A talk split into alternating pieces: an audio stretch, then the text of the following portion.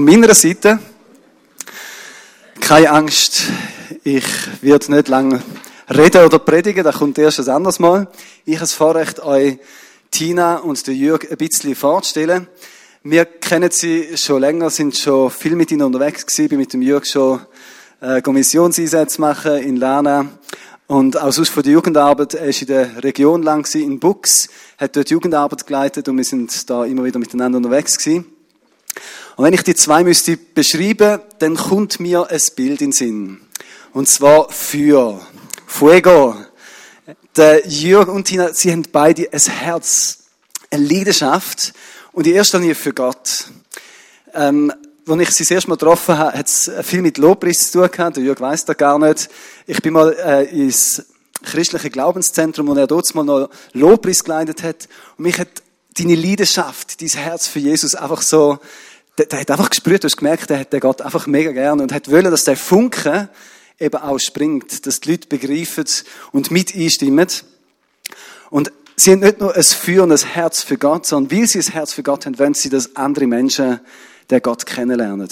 Und das Sendende, das Rausgehen, das Hey, ähm, lernt doch den Gott auch kennen, haben auch gespürt mit eurem Herz und erkannt, wo wir in den Süden gegangen sind. Nicht wegen Messen, wo auch gut ist dort, sondern um die Liebe von Gott und das Königreich von Gott dort auszubreiten. Und das Dritte, wo man beim Feuer so ein bisschen ist, Ausdauer. Sie bleiben dran. Du höchst und tief in diesen Jahren, wir dürfen sie jetzt schon ein paar Mal da bei uns haben, und ihr seid immer dran geblieben. Egal, was da gekommen ist, egal wie hart der Boden ist, egal wie viel äh, Rückschläge dass es auch gibt. Da mögt ihr euch vielleicht noch erinnern, jetzt auch gerade bei der Tina wortwörtlich ein Schlag. Und sie sind dran geblieben, haben auf Gott vertraut, haben Wunder dürfen erleben. Und es ist so das Vorrecht, euch dürfen zu kennen, Vorrecht, euch dürfen da zu haben. Fühlt euch frei, für mit ihnen zu bringen, eure Leidenschaft zu uns anstecken. In dem sind ganz herzlich willkommen. Einen herzlichen Applaus für euch zwei.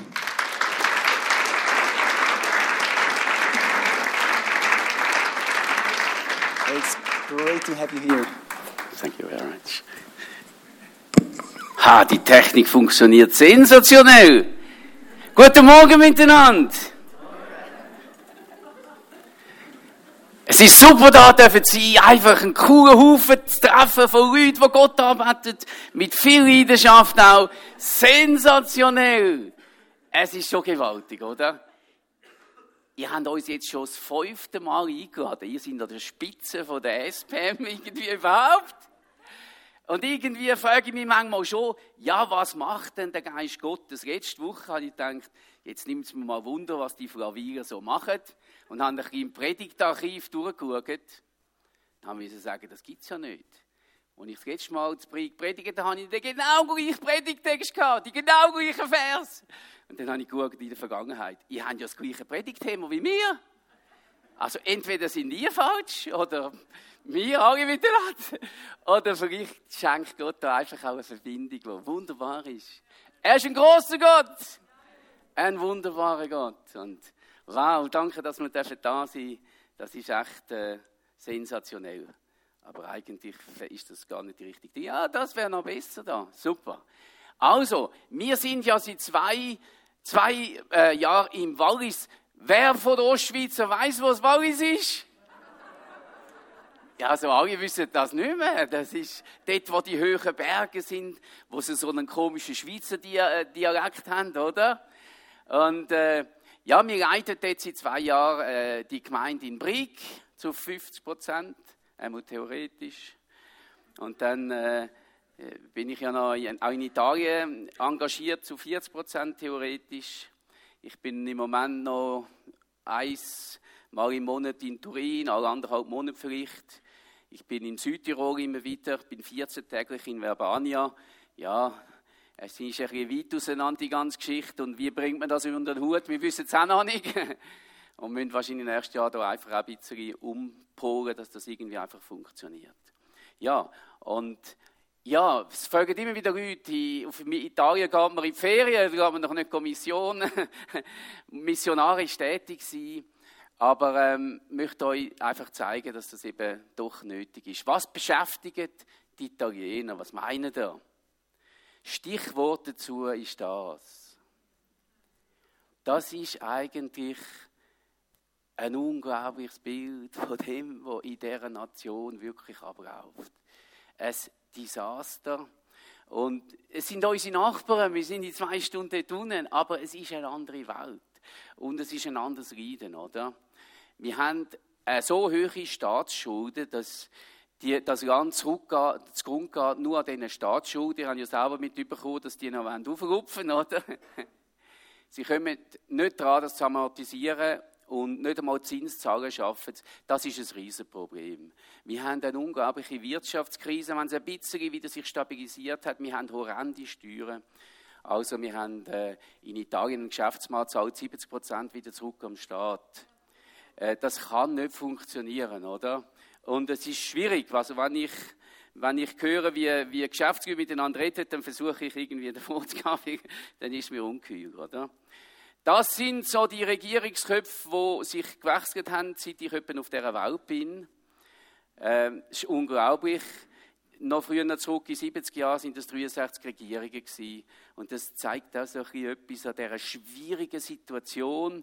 Und irgendwie in den Gemeinden ist es ganz ähnlich, oder? Das Regieren und ist nicht so ganz nur einfach. Wir haben eine Jugendarbeitslosigkeit, die das erste Mal ein bisschen zurückgegangen ist, aber wir sind immer noch über 40 Prozent im Norden. Wir reden nicht vom Süden. Und das heißt, du bist in einem Hauskreis und du siehst da mehr, fast die Hälfte von deinen Jugendlichen schauen dir in die Augen und sagen, Jörg, ich habe aufgehört zu träumen. Ich habe keine Vision mehr. Und das ist wirklich ganz verrückt. Das ist wirklich ganz verrückt. Natürlich haben wir noch andere Probleme und so weiter. Also, es ist wirklich nicht ganz einfach. Und die Perspektive, wo die, die jungen Leute haben in dem Land, ist wirklich schwierig. Aber ich glaube, Jesus ist die Hoffnung für die Nation. Und deswegen ist es sensationell, wenn wir dort unten sind. Wir haben immer noch natürlich einen starken Einfluss von der katholischen Kirche.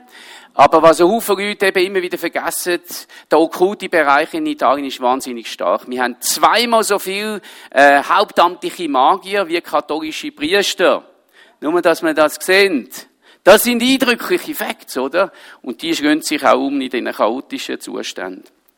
Im Gegensatz dazu sind die meisten evangelikalen Pastoren arbeiten ehrenamtlich. Also es passt einfach überhaupt nicht zusammen, oder? Von 33.000 Städten und Ortschaften in Italien haben 31.000 immer noch kein evangelikales Zeugnis.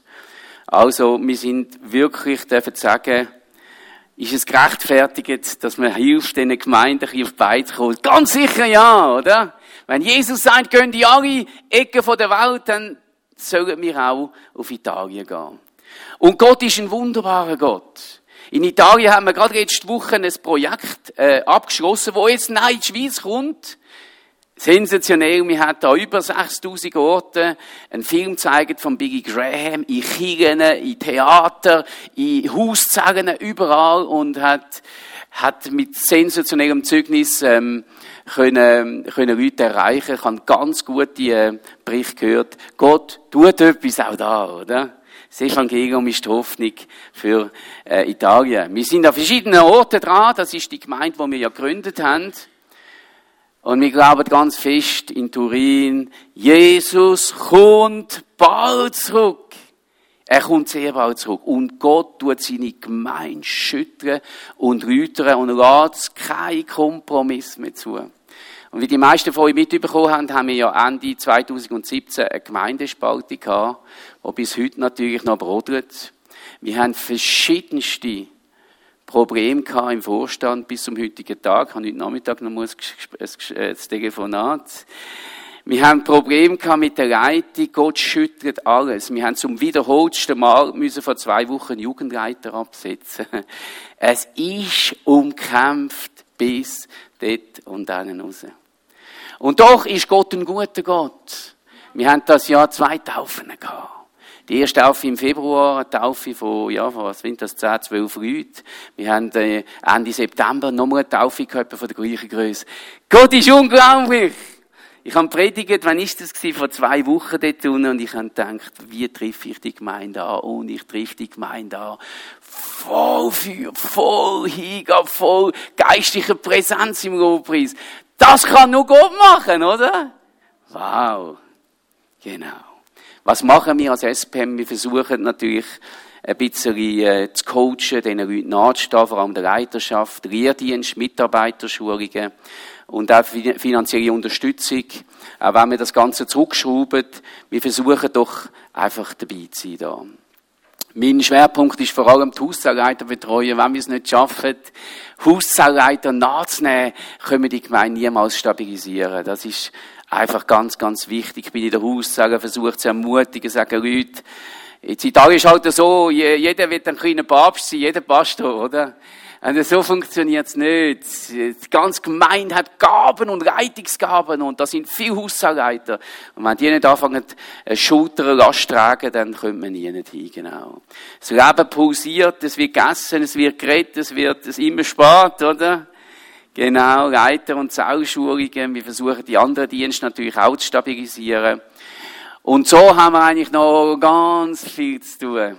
Der SPM hat sich entschieden, dass wir die Gemeinde entlassen bis 2022 finanziell und auch, auch betreuungsmäßig. Wir werden jedes Jahr 20 Prozent zurück.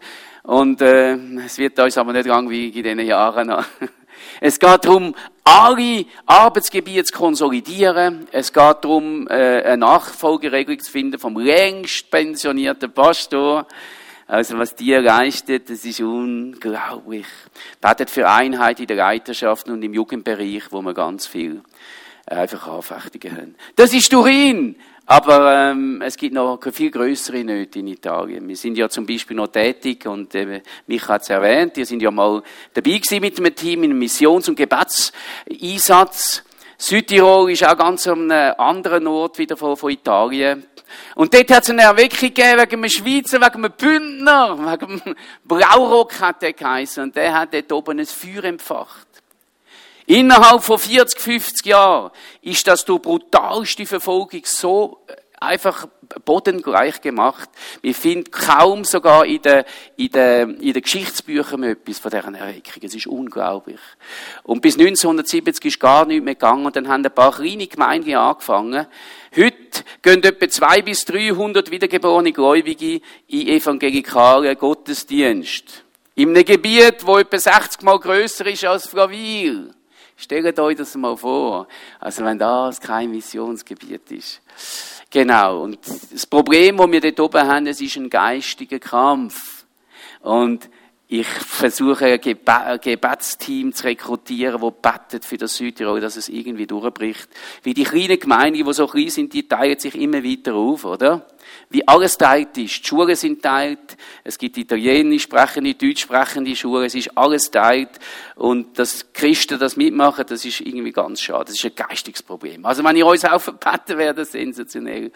Wir machen die Einsatz, haben wir wieder Gebetseinsatz, da ist ein Straßeneinsatz von der Frutiger haben wir gemacht. Das Jahr sind eben an Kapur da bei uns mit einem sensationellen Team. Wir haben das, wir haben das Konzert gemacht da, da mit einer guten äh, ähm, äh, italienischen Sängerin, sensationell. Wir versuchen die kleine, kleine, kleine Kerngemeinde zu unterstützen. Wir versuchen die Kinder erreichen, aber es ist ganz, ganz, ganz, ganz schwierig. Und drum, wenn ihr an Südtirol denkt, betet doch bitte dran, dass etwas da freigesetzt wird. Wir haben einen Neubekehrten, Halleluja.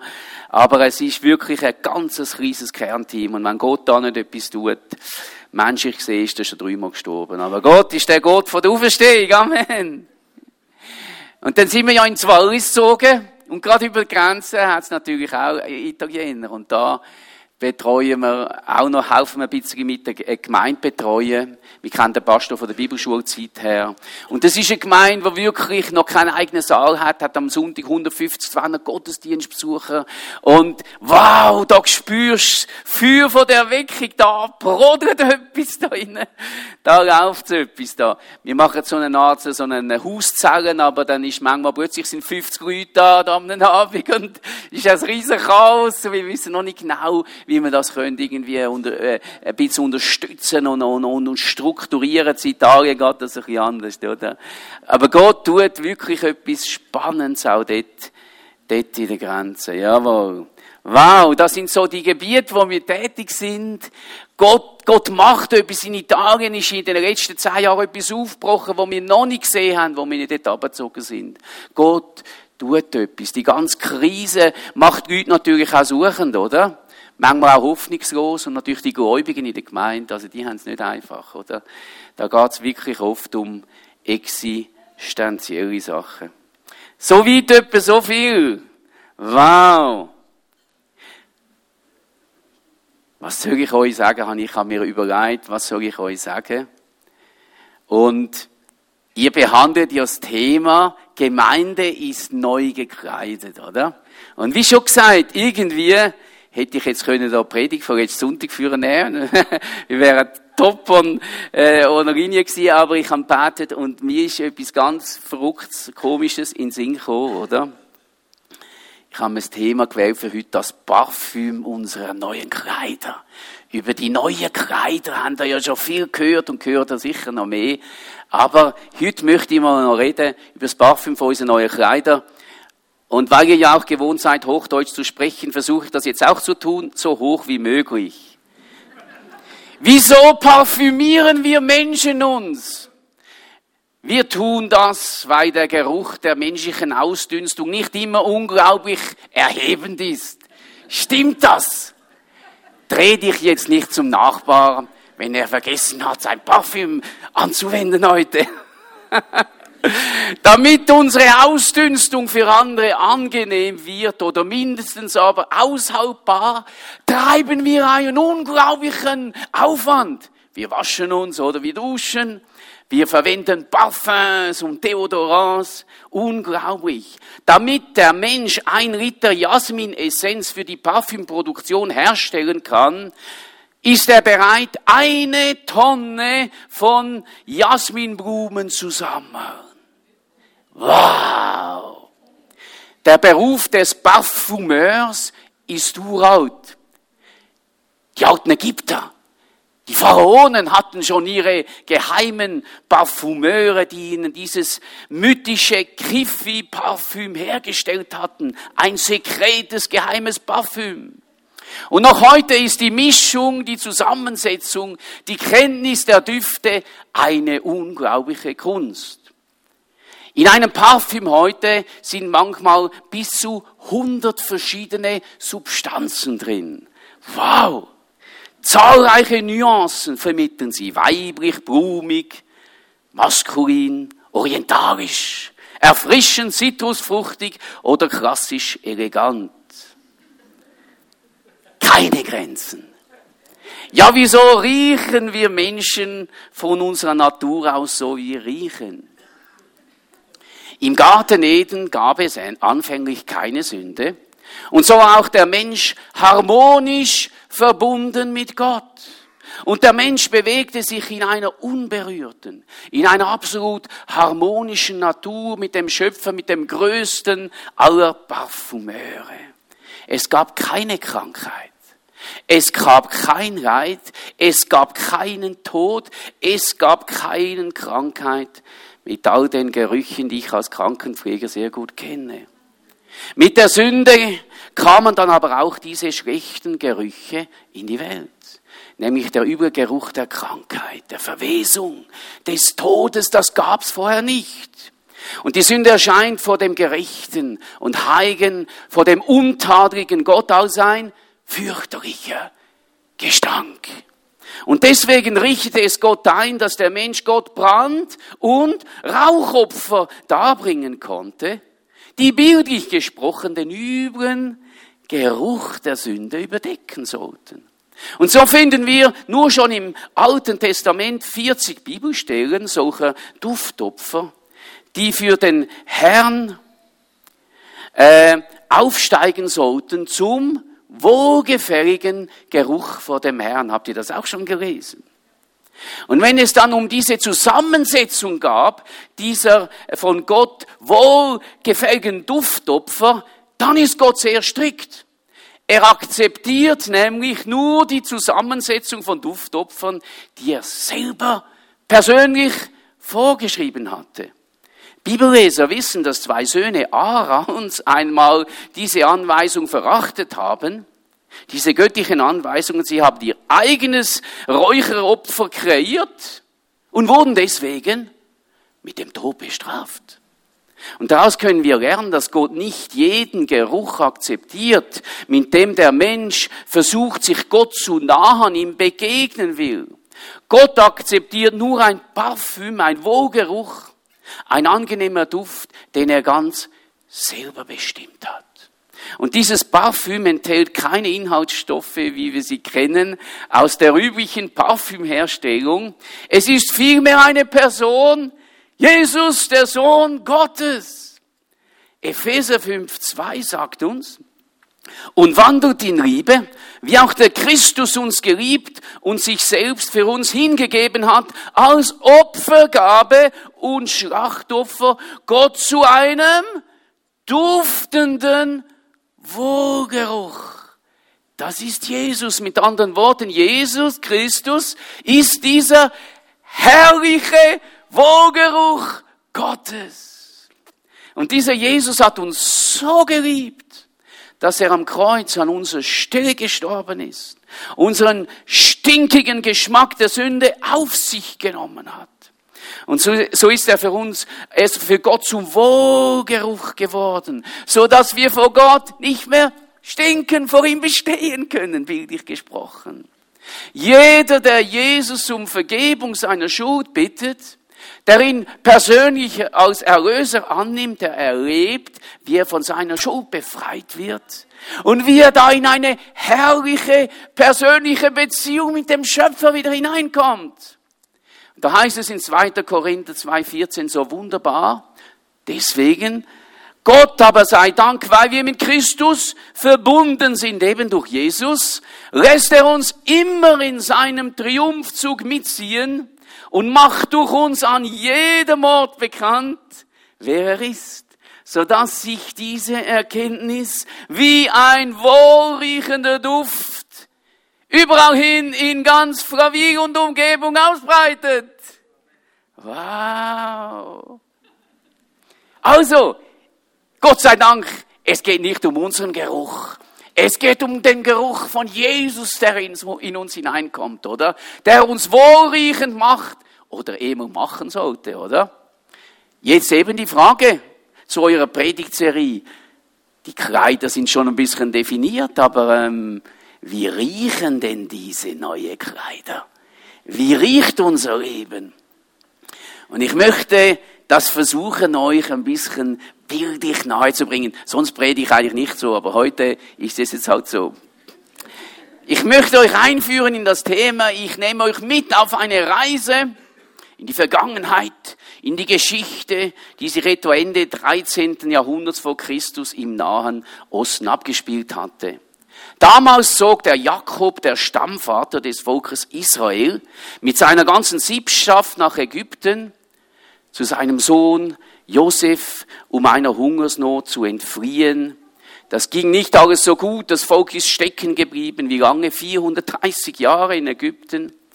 Und mit diesen Jahren verloren sie immer mehr die Gunst bei diesem Volk, die sie hatten durch die Privilegien, durch das, was Josef sich verdient gemacht hatte, einfach der Sohn von Jakob. Und so kam es, dass die Israeliten zu Sklaven wurden. Und später ließ der Pharao sogar noch alle neugeborenen Knaben der Israeliten umbringen. Und so ist das Volk Gottes zur Hölle geworden. Manchmal ist unser Leben nicht immer nur Sonnenschein. Aber wir haben einen Gott, der uns versprochen hat, uns nie zu versäumen und nie zu verlassen. Amen. Das haben wir in Italien ja auch immer wieder gelernt. Und so hat dieser in Gott, äh, hat Gott ihnen in Mose einen Retter gesandt, der begonnen hatte, mit dem Pharao zu verhandeln. Und Mose ist zum Pharao gegangen. Was hat er gesagt? Pharaoh, Pharaoh, let my people go.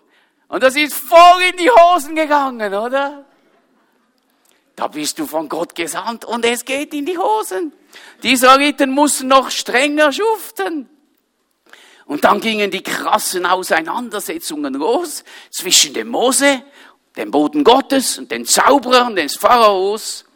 Und obwohl die Wunder des Mose diejenigen von, äh, von den Magiern übertrafen, wollte der Pharao Israel nicht ziehen lassen. Und dann kamen die zehn Plagen von Gott zugelassen, von Gott gesandt. Und in der ersten Plage wurde der Nil in Blut verwandelt. I. Und die Fische im Nil starben und der Nil ward stinkend, so dass die Ägypter das Nilwasser nicht trinken konnten, denn dasselbe war zu Blut in ganz Ägypten. Schon ein Fisch stinkt, oder? Ganzer Nil voll Fisch. Sieben Tage Fischgestank.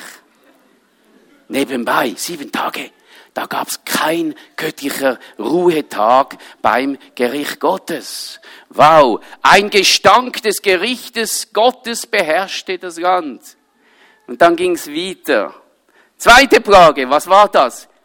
Die Frösche.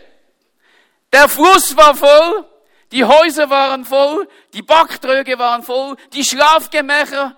Wow, Frösche überall. Da freuen sich die Frauen. Wir hatten mal in unserem Schlafzimmer eine Maus. Wisst ihr wo? Unter der Decke. Ich habe sie zuerst gespürt. Und dann meine Frau. Und das hat sie inspiriert zu einem akrobatischen Akt.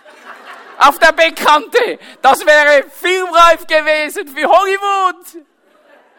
Aber hier waren es keine Mäuse. Es waren schleimige Kröten am Haus des Teddybärs im Schlafgemach. Ui. Was ist geschehen?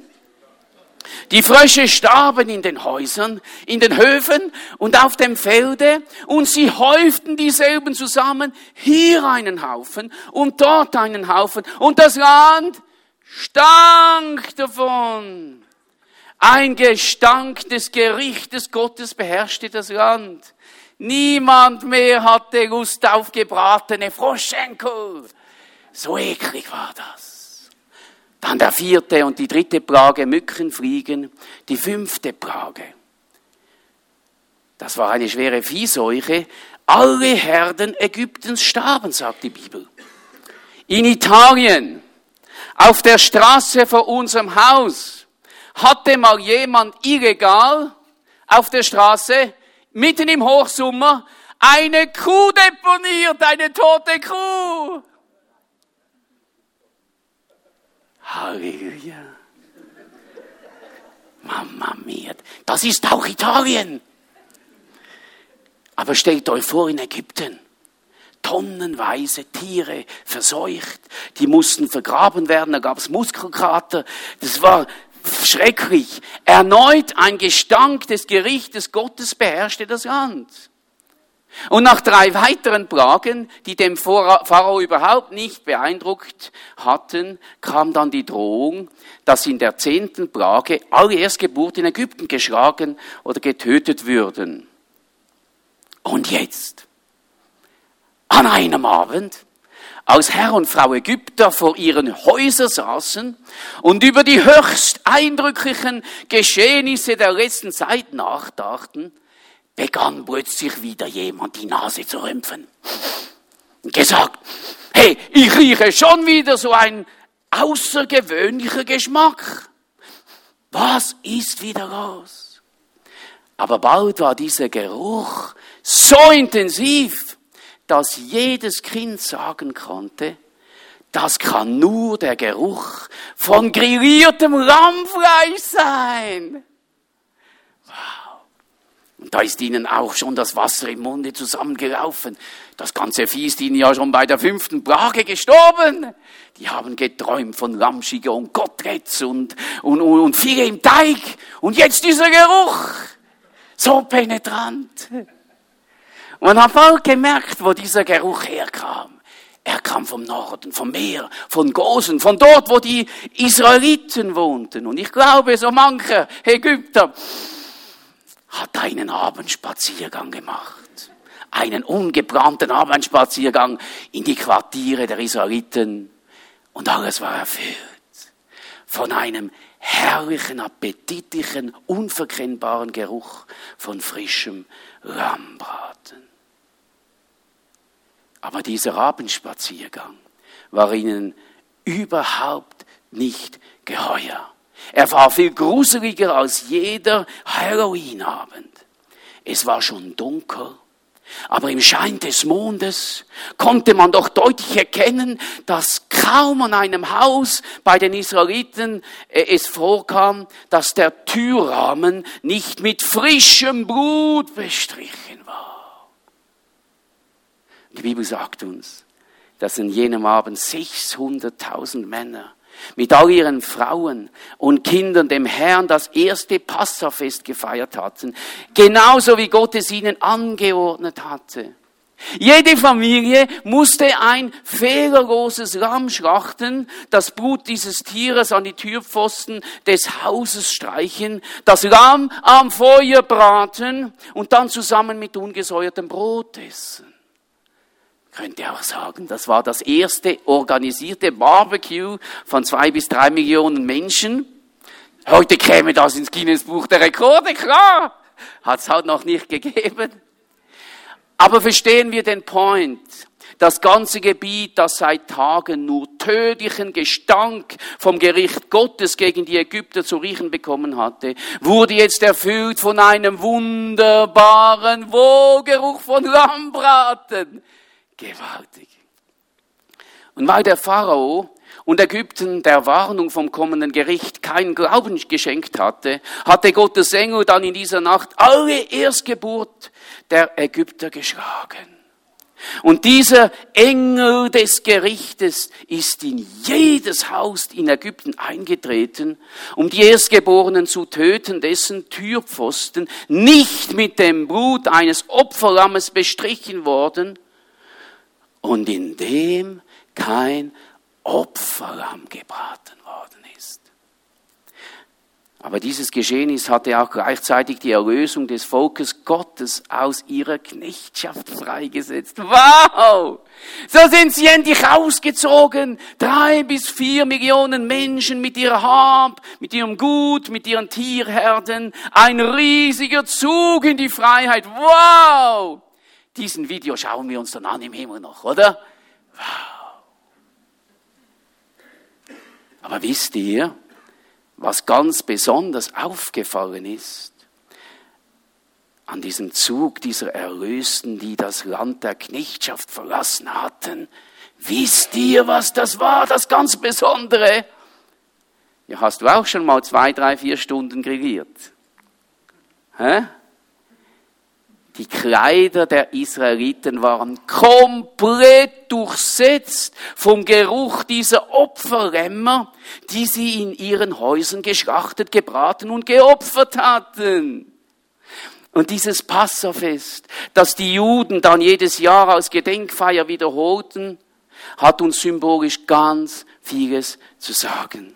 Damit die Israeliten aus ihrem hoffnungslosen Knechtschaft befreit werden konnten, mussten unzählige Lämmer stellvertretend für sie sterben, um ihr Blut zu verlieren. Und die Bibel sagt, dass das, was an diesem Passafest geschehen war, nur ein symbolisches Bild war für das, was später einmal geschehen sollte nämlich dass Jesus Christus, der Sohn Gottes, circa 1400 Jahre später anlässlich eines solchen Gedenkpassafeiers für unsere Sünden am Kreuz gestorben ist. Denn auch für uns ist ein Passalam geschlachtet worden. Denn auch für uns ist ein Passalam geschlachtet worden. Christus. Und Gottes Wort sagt uns, dass es keinen einzigen Menschen gibt, der rein und ohne Sünde ist. Und deswegen ist jeder Mensch vor dem absolut Heiligen, vor dem absolut gerechten Gott schuldig geworden. Und die Sünde hat den Menschen von Gott, der Quelle des Lebens, getrennt, hat die Menschheit versklavt in ihrer Sünde, geknechtet. Aber wir haben einen guten Gott. Und die Bibel sagt uns, denn Gott hat der Welt seine Liebe dadurch gezeigt, dass er seinen einzigen Sohn für sie hergab, damit jeder, der an ihn glaubt, das ewige Leben, die ewige Gemeinschaft mit ihm haben kann und nicht verloren geht. Wow! Jesus hat sich an unserer Stelle auf die Anklagebank gesetzt und die gerechte Strafe für uns bezahlt und er ist für uns zu diesem Opferlamm geworden. Und all diejenigen, die dieses Opfer annehmen, dieses Geschenk annehmen, die erleben, wie ihre Sünde vergeben wird. Und wenn sie wieder mit Gott in Gemeinschaft kommen, wie ihre, ihre Sündenschuld weggeht und sie wieder Gemeinschaft haben mit dem Schöpfer Himmels und der Erde. Sie werden angeschlossen am Lebensstrom. Gott ist die Quelle des Lebens. Und ihr Leben wird dynamisiert. Wow, als ich das erlebt habe, da war ich 17 Jahre alt. Aber bald konnte jeder sagen, da ist etwas Unglaubliches geschehen mit diesem Jungen. Wow, eine Freude und Leben ist in mich gekommen. Ich habe in der Schule nie was gesagt. Ich bin rot geworden, wenn man mich nur angeschaut hat. Aber als Jesus in mein Leben gekommen ist, hat er mein Leben total umgekrempelt. Halleluja. Aber was jetzt ganz wichtig ist, wenn wir einmal vor dem göttlichen Richterstuhl stehen werden, wird es uns nichts nützen, wenn wir zum Beispiel die Mitgliedschaft einer Kirche vorweisen können. Es hilft uns nicht, wenn wir religiös sind. Es nützt uns überhaupt nichts, wenn wir alles über Jesus, das Opferlamm, wissen. Ich glaube, viele Ägypter und wahrscheinlich auch einige ungläubige Israelis haben ganz bestimmt davon gehört und gewusst, dass Gottes Gericht in dieser Nacht über sie kommen würde. Aber trotzdem ist dieses Gericht, diese Gerichtsengel Gottes gekommen, ohne Gnade über sie. Wieso? Weil kein Blut, dieser Opfertiere an ihren Türpfosten gefunden worden war. Und weil ihre Kleider folglich nicht von diesem Geruch des Opferlammes durchdrängt war. Sie haben den Wert des Blutes und des Todes ihres Opferlämmer nicht verstanden oder gering geachtet. Und das soll uns die Augen öffnen, dass jeder von uns ganz persönlich diese Entscheidung für Jesus treffen muss. Nach was riechen unsere Kleider, unser Leben? Eines ist klar. Je länger die Israelis mit ihrem Opferlamm beschäftigt waren, desto mehr wurden ihre Kleider durchtränkt, durchsetzt, getränkt vom Duft und vom Geruch dieser Opferlämmer. Habt ihr auch schon festgestellt, dass Ehepaare, die verliebt miteinander leben über Jahrzehnte, die werden sich immer ähnlicher. Wow. Je länger wir uns in einem Raum aufhalten, in dem geraucht wird, desto mehr riechen wir dann nachher nach Rauch. Ob wir wollen oder nicht. Ob wir das glauben oder nicht. Aber es ist eine Tatsache. Und je mehr Zeit wir verbringen mit dem wunderbaren Jesus, dem wunderbaren Opfer am Gottes, desto mehr werden wir so wie er, Jesus ähnlicher. Desto mehr wird unsere Ausstrahlung werden, weil unsere Kleider durchdrängt werden von seiner Schönheit und Herrlichkeit. Amen und den Charakter und die Ausstrahlung von Jesus Christus, dem wunderbaren Sohn und Opferlang Gottes, könnte man beschreiben mit Liebe, mit Freundlichkeit, mit Sanftmut, mit Treue, mit Rücksichtnahme, mit Selbstbeherrschung, mit Freundlichkeit. Und so kommt dieser Wohlgeruch Christi in unser Leben, wenn wir immer wieder Zeit investieren, fleißig eine Liebesbeziehung mit Jesus zu pflegen. Wenn wir Zeit nehmen, über das zu meditieren, was er für uns am Kreuz getragen und getan hat. Wenn wir uns Zeit nehmen, Gottes Wort zu lesen, zu meditieren, darüber nachzusinnen. Und es muss uns nicht verwundern, wenn wir uns nur jeden, jeden Tag eine Viertelstunde Zeit nehmen, Gottes Wort zu, zu lesen und ihn zu suchen, dass unser Glaube schwach ist, dass unsere Ausstrahlung schwach ist. Wenn wir doch so schnell bereit sind, eine halbe Stunde fernzusehen oder im Internet zu blättern, stimmt's? Der Wohlgeruch Christi kommt in unser Leben, wenn wir immer wieder Zeit investieren, über den Charakter und das Leben unseres Erlösers nachzudenken. Jesus ist so herrlich! Ich habe wieder gedacht in der Lobpreiszeit, Mensch, ist das genial! Wir haben einen super Gott. Und 2. Korinther 3,18 sagt, indem wir das Ebenbild des Herrn anschauen, uns damit beschäftigen, ihn anbeten, seinen Charakter studieren, wird unser ganzes Wesen so umgestaltet, dass wir ihm immer ähnlicher werden und immer mehr Anteil an seiner Herrlichkeit bekommen. Die Welt um uns herum muss die Herrlichkeit Christi in uns spüren. Den Wohlgeruch Christi schmecken. Der Wohlgeruch Christi kommt in unser Leben, wenn wir immer wieder Zeit investieren, Jesus mit Leidenschaft zu dienen, ihm unsere Talente hinzugeben, ihn für sein Reich einzusetzen. Und dieser Wohlgeruch kommt auch in unser Leben, wenn wir im Geist wandern, wenn wir diese Heiligung suchen und ihr nachstreben. Das ist ganz, ganz, ganz wichtig, auch wenn dieses Thema heute kaum mehr gepredigt wird. Der Wohlgeruch Christi kommt in unser Leben, wenn wir uns eins machen mit der Leidenschaft von Jesus. Wisst ihr, was Jesus für eine Leidenschaft hat? Der wartet auf die Hochzeit, der hat eine Braut und das ist die Gemeinde. Und ich bin ein Gemeindefan. Halleluja. Und wenn wir Leidenschaft für Jesus haben, dann können wir gar nichts anderes als seine Leidenschaft mit ihm zu teilen und ins Erleben hinzugeben für seine Braut, für seine Gemeinde, die Licht und Salz sein soll in dieser Welt, dass die Menschen Durst bekommen. Amen. Jetzt muss ich aufhören, sonst beginne ich bald noch zu predigen. Meine Güte. 2. Korinther 2,15 sagt, denn wir sind ein Wohlgeruch Christi.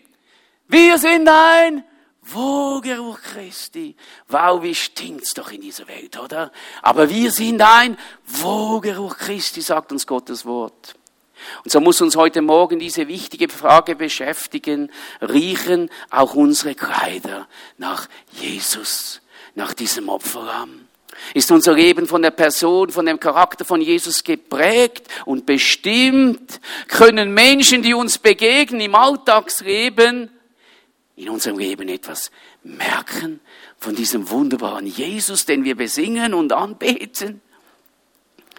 Und jetzt kommt etwas ganz Entscheidendes zum Schluss. Unsere Ausstrahlung spricht so viel stärker als unsere Worte und aus das, was wir vorgeben zu glauben und zu sein. In 1. Mose 27 lesen wir, dass der erblindete Jakob merkte, dass er seinem Tod nahe gekommen war. Und da hat er seinem ältesten Sohn Esau ausgerichtet, dass er über ihm den besonderen Segen aussprechen möchte, der ihm als Erstgeborener zusteht, oder? Und Jakob, sein junger Bruder, hat ihn dann aber betrogen um diesen Segen. Mama mia. Er hat sich mit den Kleidern, was hat er gemacht? Die Kleider vom Brütsch geklaut, oder? Von Esau gestohlen, sich die Handgelenke mit Fellen überzogen und er ist zum Vater hineingegangen. Aber der Vater war immer schlau geblieben, oder? Der hat da nicht abgegeben. Hat Verdacht geschöpft. Und darum hat er abgetastet seinen Sohn, hat ihn abgetastet und hat diese Felle da erwischt am Handgelenk, oder? Und dann sagt er, ja, die Stimme ist zwar Jakobs Stimme, aber die Hände sind Esaus Hände. Hm. Aber er war immer noch nicht un, noch unsicher und, unsicher und deswegen hat er nochmals gefragt, bist du es wirklich? Und da hat Jakob gelogen. Und dann ist geschehen. Aber etwas hat Jakob dann schlussendlich doch noch überzeugt, dass er es mit seinem erstgeborenen Sohn Esau zu tun gehabt haben musste. Dann sagte sein Vater Isaac zu ihm, tritt doch heran und küss mich, mein Sohn. Da trat er heran und küsste ihn. Und als er den Geruch seiner Kleider roch, da segnete er ihn. Unglaublich dieses Bild. Isaac überzeugte weder die Stimme noch die Worte, die Jakob ausgesprochen hatte. Er war nicht beeindruckt von dem, was er betasten konnte, wahrnehmen konnte mit seinen Sinnen, erst als er den Geruch der Kleider von Esau roch, ist Glauben in ihm gewachsen. Die Kleider sprechen vom Leben. Die Kleider sprechen von dem, was uns täglich berührt und beschäftigt. Und Menschen, die in dieser Welt wahrhaft etwas für Gott bewegen, sind nicht in erster Linie Menschen, die gut reden können, die sich gut präsentieren können.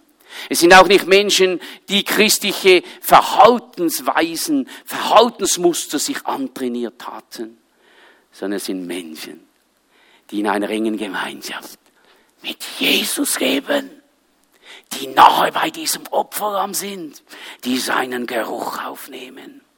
Es sind Menschen, die in Jesus verliebt sind und die ihm dienen mit einer Leidenschaft.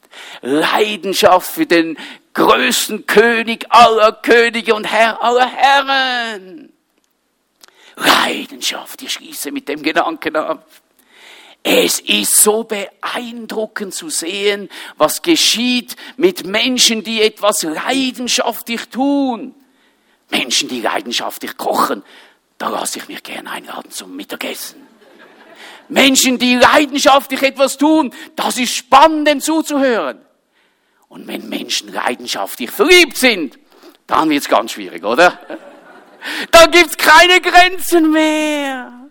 Wow, was zwei leidenschaftlich Verliebte nicht alles füreinander tun. Die Leidenschaft setzt eine gewaltige, majestätische und edle Dimension frei. Die Leidenschaft bringt wie Farbe ins Leben, oder? Wow. Ich erzähle euch zum Schluss noch eine Begebenheit. Da wollte ich in die Apotheke und war zu früh.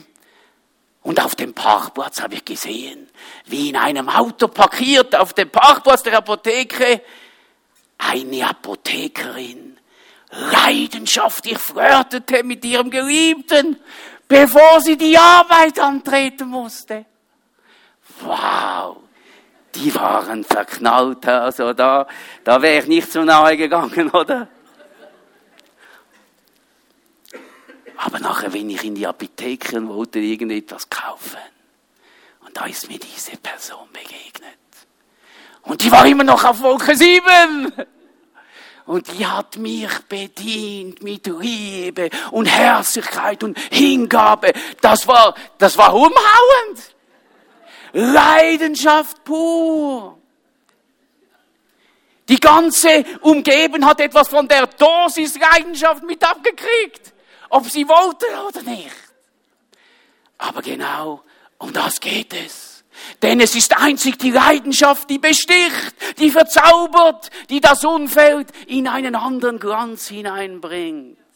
Und so möchte ich sagen zum Schluss, möge es für andere Menschen angenehm sein, uns zu begegnen, weil wir nicht stinken wie die Welt nach den gängigen Trends dieser Welt, nach Unvergebung, nach Hass, nach Bitterkeit, nach Unversöhnlichkeit, nach Eigensucht, nach Egoismus. Oh, mögen unsere Kleider immer wieder nach Jesus, diesem wunderbaren Opferlamm riechen. Amen. Nach diesem herrlichen Jesus nach dieser Lilie des Feldes, nach dieser wunderbaren Rose von Sharon. Möge unser Leben immer mehr nach dem Wohlgeruch des Lammes riechen, nach Liebe, nach Freude, Halleluja, nach Gnade, nach Freundlichkeit, nach Güte. Dinge, die der Heilige Geist in unserem Leben zur Empfantung bringen möchte. Und die diese dunkle Welt braucht wirklich Menschen, die sich durch die Kraft des Geistes verändern lassen in das Bild Jesus und die diesen Wohlgeruch von Jesus ausströmen Halleluja. Jesus, wir möchten dir danken von ganzem Herzen. Für deine Leidenschaft für uns Menschen. Du hast dein alles gegeben, dass die Unmöglichkeit unseres ewigen Gerichtes abgewendet werden konnte. Du bist für uns Menschen zum Opferraum geworden. Du hast dich selbst schlachten lassen. Du bist, du hast dein alles gegeben, Herr. Oh, und wir danken dir, Herr, dass heute Morgen wir ganz neu merken und spüren in unserem Leben, dass wir das brauchen, Herr. Dass wir dich brauchen. Wir brauchen kein christliches Gewand nur. Wir brauchen diesen Wohlgeruch, Herr. Wir brauchen diese Essenz, die von dir herkommt, die du selber bist, Herr. Und wir danken dir, dass du uns berufen hast, Jesus, in eine lebendige Beziehung mit dir. In eine leidenschaftliche Beziehung mit dir, Herr. Nicht zum Befolgen christlicher äh, Lebensregeln, sondern zum Leben mit dir. Zur Gemeinschaft mit dir. Zur Freundschaft mit dir, Herr. Oh, wir möchten sein, Herr, wie diese Jünger, von denen es heißt. Sie konnten nicht verstehen, was sie erreichen konnten, aber sie wussten, sie waren mit Jesus zusammen. Herr, mögen wir Menschen sein, die mit dir leben, Herr. Oh, die geprägt werden von der Anbetung von dir die wirklich etwas ausstrahlen von deiner Schönheit. Danke, dass du uns annimmst, wie wir sind, aber uns nicht lässt, wie wir sind, Herr. Danke für das Wirken in uns, Leben durch den Geist Gottes, der uns verändert und uns transformiert, Herr. Und heute Morgen strecken wir uns alle zusammen aus, Jesus, nach einer neuen Leidenschaft von dir, Herr, und mit dir, Herr. Wir strecken uns aus nach dieser ersten Liebe, Herr. Oh, die uns in diese Königsgemächer hineinführt möchten dir danken, Herr. Du hast uns bestimmt, Botschafter zu sein an deiner Stelle. Und wir möchten Botschafter sein mit wunderbaren Kleidern, Herr. Aber wir möchten auch dieser Wohlgeruch Christi sein für andere Menschen, dass Menschen sich umdrehen, wenn wir an ihnen vorbeigegangen sind, dass sie etwas riechen von deiner Schönheit. Halleluja. Jesus, du bist wunderbar. Du Rose von Sharon, du bist wunderbar. Lilie vom Feld, du bist wunderbar. Deine Liebe ist wunderbar. Oh, du, wir dürfen deine Braut sein. Oh, bereite uns zu, Jesus, dass wir diesen Tag der Hochzeit voll bereit sind, Herr, dass unsere Kleider schön sind und dass wir riechen, Herr, und zum Wohlgeruch werden. Halleluja. Halleluja.